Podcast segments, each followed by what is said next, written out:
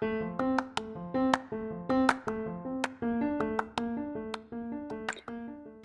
students. This is Mrs. Zelmer, and this is your class podcast for Wednesday, May 13th, 2020. Today, we're talking about the Didache and the Apostolic Fathers in the early church. Let's begin our lesson this morning with a prayer. In the name of the Father, and of the Son, and of the Holy Spirit, amen. This is taken from the intercessions for morning prayer for Wednesday of this week in the Easter season.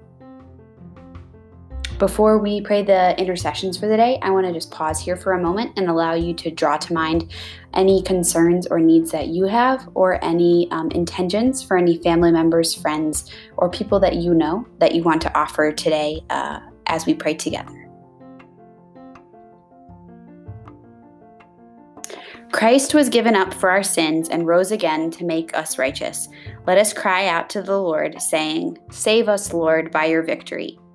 Christ our Savior, in conquering death, you brought us joy. In rising again, you raised us up and fill us with the abundance of your gifts. Stir up our hearts and sanctify our day through the gift of your Holy Spirit. Lord Jesus, save us. Show your great mercy to your people as we look forward to our own resurrection. Have mercy on us today and protect us from any evil. King of glory, source of our life, grant that when you return again, we may be one with you in glory. We take all of your prayers, all of my prayers, and we offer them together. In, uh, and we offer all these prayers in the name of Jesus Christ our Lord. Amen. In the name of the Father, and of the Son, and of the Holy Spirit. Amen.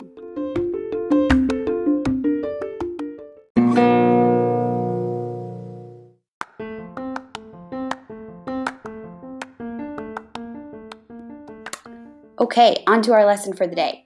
So, uh, one note before we kind of go any further from here. Uh, your class notes for today are pretty extensive, and rather than teaching you kind of podcast format uh, on all of the slides, I'm just going to offer some background and context on the first few, um, and then I think you can take it from there. So, I want to make sure at this point that you have your slides for the day on uh, for May 13th e-learning on the Didache and the Apostolic Fathers open. Um, and as soon as you have that open, you can continue on.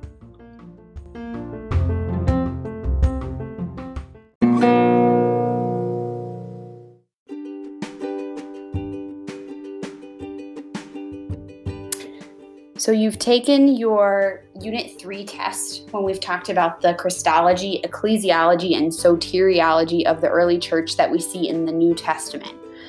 We focused on the Christology, especially of John's Gospel. We looked at some of the letters of St. Paul. Um, and we started to talk about a kind of timeline of early history. Now, in our fourth and final unit of the course, we're going to focus on how does the church take the mission of Jesus, the great commission that Jesus has given to his apostles, right? Go and teach all nations, baptizing them in the name of the Father and of the Son and of the Holy Spirit. How do they how do the apostles take that out into the world and what's done with that great commission in the generations after the apostles? So that's kind of a logistical where we are. So I want you to look with me um, on that first setting the stage slide in your Google slide for the day. So I want us to think about the fact that we learned in our last unit, right? What happens to all the apostles? We know that they go to the ends of the earth, empowered by the Holy Spirit after Pentecost, um, and they get basically as far as they possibly could in the travel constraints of their day, right? You learned last unit that it said that St. James makes it all the way to modern day Spain, that St. Mark goes to modern day Egypt, St. Thomas goes to modern day India.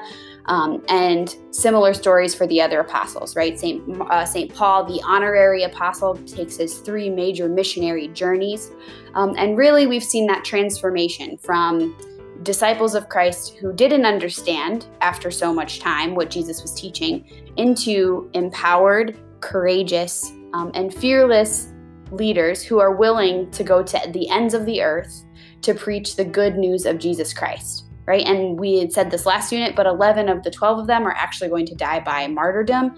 And St. John, the beloved disciple, the only one who does not die by martyrdom, is going to die in exile from the Roman Empire on the island of Patmos, right? So this is what's happened to the apostles. They are so confident in the life changing reality of the resurrection of the Lord Jesus, of the triumph of life over all that is sin and over all that is death, right? The power of what Jesus has done and how we are supposed to be drawn into this, that they change their whole lives for the sake of that message, right? So we see what's happened to the apostles. We know that as the apostles start to die, the early church basically has a moment of a wake up call, right? They've been getting all of their stories of the gospel from the apostles themselves, right? Paul is preaching on his missionary journeys with what he knows firsthand from the disciples of the Lord Jesus who knew Jesus during his preaching. Peter is able to preach on Pentecost about Jesus because he knew Jesus himself. But as the apostles start to die or are exiled, the early church is faced with the conundrum that the apostles aren't going to be around forever, and what should they do about it? The short answer is that we start to move from the oral tradition of passing these stories on very accurate, accurately in what's called a master to disciple fashion, right? You would make sure that someone who's kind of your apprentice learns from you properly. Um, and gets it right, um, to a need to have these things written down because the apostles are one by one um, being martyred. So the New Testament is kind of written down by necessity. The mission of Jesus must be proclaimed, the gospel must be preached, people must be baptized, um, and we need to have a place to go back to the words of those who knew Jesus and to the words of Jesus himself. So this is where the gospels begin to be written down. The writings of St. Paul begin to be collected, right? Those letters that he's written to all of the churches. Um, and I want to make note here that this is actually a really impressive thing that we have all of these texts still existent today. If you look at the collected uh, collections of writings from about this time in world history, right, it's hard to come by um, accurate and really great resources precisely because writing things down was so very expensive right? It said um, if you put it into today's dollars the cost of writing down the gospel of luke when you put into account the hours of manpower of writing it down, the cost of materials of papyrus or parchment or all of the ink that goes into it, right? It's actually something more like the cost of a house than it is the cost of a book that we draw off, that we grab off of Amazon or some local bookstore. So the writing of the Gospels down is an amazing feat in and of itself. The writing of the New Testament down into like keepable fashion, right, is a major task for an early church that is not wealthy, a church that is known by the poor, uh, and a church that loves the poor and is made up of many who are poor themselves. So I want to make note of that. We are moving from this era and generation of the apostles into what I told you about last time as the era of the apostolic fathers. And I'm going to pause one here, one second here, just for a quick break, and I'll be right back.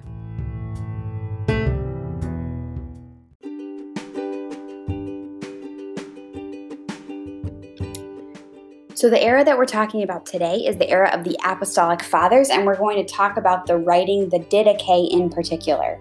So, a little bit of an expansion of what you learned about the Apostolic Fathers from last unit, right? You knew from the last unit that the Apostolic Fathers are the generation of Christians immediately after the Apostles. So, you can think of them like second generation Christians. Right? They live from approximately the year 50 AD until about 150 AD ish right? So if you need a little refresher on the timeline, remember um, Jesus is said to be about 33 years old at the time of his death and resurrection, right? So the apostolic fathers would not have seen or met or known Jesus personally, but they could have very well known and did know some of the apostles who were still living. Um, the writings of the apostolic fathers become a really important part of the early church's life. They don't make it into the New Testament for a variety of reasons that we're going to talk about in a later lesson. Um, but we mention, uh, importantly, that some of the apostolic fathers are people like Clement of Rome, Ignatius of Antioch, St. Polycarp of Smyrna, which is kind of in modern day Syria, um, and then the wonderful, awesome kick butt saints, Saints Perpetua and Felicity, uh, are from this era of time as well, or maybe just a little bit after. Um, so these are kind of the people of the time, and the reason that that's relevant is now we're going to talk about uh, the Didache. Um, The Didache is popularly called the teaching, or sometimes it's called the teachings of the 12 apostles, right? So that's why I bring up where the apostles and the apostolic fathers are in all of this. So the Didache is probably the first thing written down that we still possess today that does not make it into the New Testament itself, okay? Um, the, the word didache comes from a Greek word that means teaching. Um, and it's actually amazing that we even have it because it was written um, late in the first century, so before 100 AD, even before the Gospel of John gets completely written down. Um, but it was actually lost for a very long time and in a kind of Indiana Jones fashion was rediscovered in the 1880s and published um, widely in 1886. So that's just kind of a fun thing that you should know about. But overall, the Didache is a really important document in the early church because it's what we call an early catechism. Now, the slide that you should be on is number five, uh, and it just says that the Didache serves as an early example of a catechism, but it, that doesn't tell you what a catechism is. A catechism is essentially a collection um, of doctrine and teaching that's written down in a way that people can understand um, and apply it to the, their own lives in a particular time. So, for example, there is a current Catechism of the Catholic Church that's been recently updated in the last 10 or so years. And before that, it was updated for use in the United States back in the 1980s. Right, so these are summaries of teaching and doctrine that are meant to be taken and kind of placed in its local setting to help people make sense of what the gospel is supposed to mean for them in their time and in their place. So the Didache takes the teachings of Jesus, right, but puts it kind of in um, puts it in ways that apply it to the life of second and third generation Christians right? Uh, you'll see some more examples of this, especially in how it talks about moral teachings. Most of the moral teachings in the Didache aren't things that Jesus would have necessarily had to speak about because the Didache is reacting to things that are being done in Roman society a generation or two later. So it's applying the words of Jesus to the current situation in which Christians find themselves. Um, the Didache is split into these four essential parts. Um, and from here, I think you can really take care of this independently. Um, I do want you to note as you're going along, you're going to see the practices of the early church really, in a lot of ways, look like practices of the church that still occur today. Things like practices about baptism, right? That baptism is supposed to be done uh, in water and to use the Trinitarian formula of I baptize you in the name of the Father and of the Son and of the Holy Spirit. You're going to see uh, practices surrounding the Eucharist, right? That uh, people should gather to break bread to celebrate the Eucharist every Lord's Day, so every Sunday, that they're supposed to confess their sins before receiving the Eucharist, and that if anyone's at odds with his brother or his sister, they're supposed to stay away until they've reconciled and healed both their sin and their kind of just discontent and um, difficulties with each other. So you're going to see a lot of things present in the Didache that are still very much present in the life of the church today, and I want you to take into account. Right, this isn't stuff that just got popped, uh, that just popped into existence or was made up hundreds and hundreds of years after the life of Jesus right? This is the early church. This is the Christians who are responding to the call of the Lord Jesus. They're hearing the preaching of the apostles and the apostolic fathers, and they're saying, What does this mean for our life now? How do we take the words and the mission of Jesus? How do we embrace the life that he has promised? And how do we do it in our own time and our own place? This is a question that's going to continue to be asked by Christians throughout the centuries, and we see in a beautiful way how the Christians of the first century ask it in the writing of the Didache.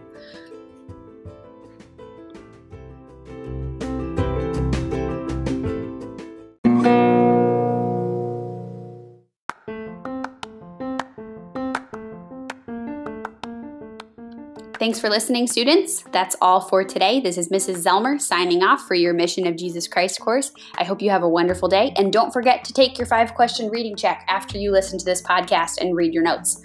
See you soon. Mrs. Zelmer is signing off.